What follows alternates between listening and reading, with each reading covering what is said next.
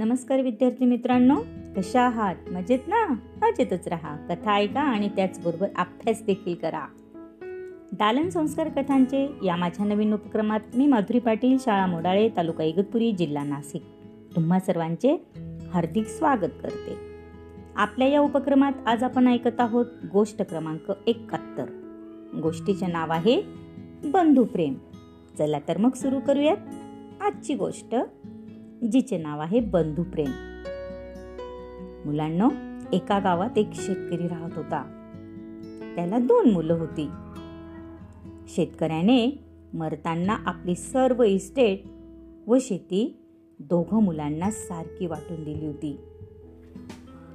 मोठ्या मुलाचे लग्न झालेले होते. त्याला तीन मुले होती. लहान मुलगा अविवाहित होता. दोघे आपल्या वाटणीत मिळालेल्या शेतावर खूप कष्ट करीत होते. भरपूर पीक येई व त्यांचे कुटुंब देखील सुखात होते. लहान भाऊ शेतामध्ये घर बांधून राहिला. एकदा त्याला झोपच येईना. बघा लहान भावाला काय झालं होतं? की झोपच येत नव्हती. त्याच्या डोक्यात विचारांचे काहूर माजले होते.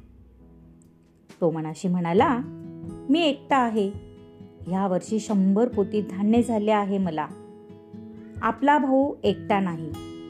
त्याची तीन मुले आणि बायको देखील आहे. माझ्यापेक्षा त्यांचा खर्च जास्त आहे. मला एकट्याला एवढा पैसा काय करायचा?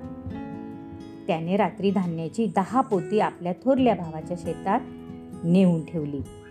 बघा मुलांना लहान भावाने काय केले?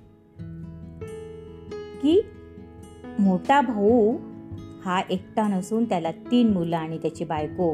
म्हणजेच त्याचा प्रपंच कसा होता? आपल्यापेक्षा मोठा होता. आणि त्याला खर्च जास्त येत होता म्हणून लहान भावाने त्याच्या वाटेची दहा पोती धान्य मोठ्याच्या शेतात नेऊन ठेवली. इकडे थोरल्या भावाने विचार केला की आपण आपल्या धाकट्या भावाकडे काहीही लक्ष देत नाही. मी त्याला त्याच्या वडिलांच्या ठिकाणी आहे. झाले. त्याने पहाटे उठून आपल्यातली धान्याची दहा पोती धाकट्या भावाने ठेवलेल्या पोत्यांपाशी ठेवली. बघा मुलांना इकडे लहान भाऊ मोठ्या भावाची काळजी करत होता आणि इकडे मोठा भाऊ लहान भावाची काळजी करत होता. मोठा भाऊ काय म्हटला? की मी त्याच्या वडिलांच्या जागी आहे. आणि म्हणून तो त्याची काळजी करत होता. आणि दोघांनी काळजीपोटी काय केलं?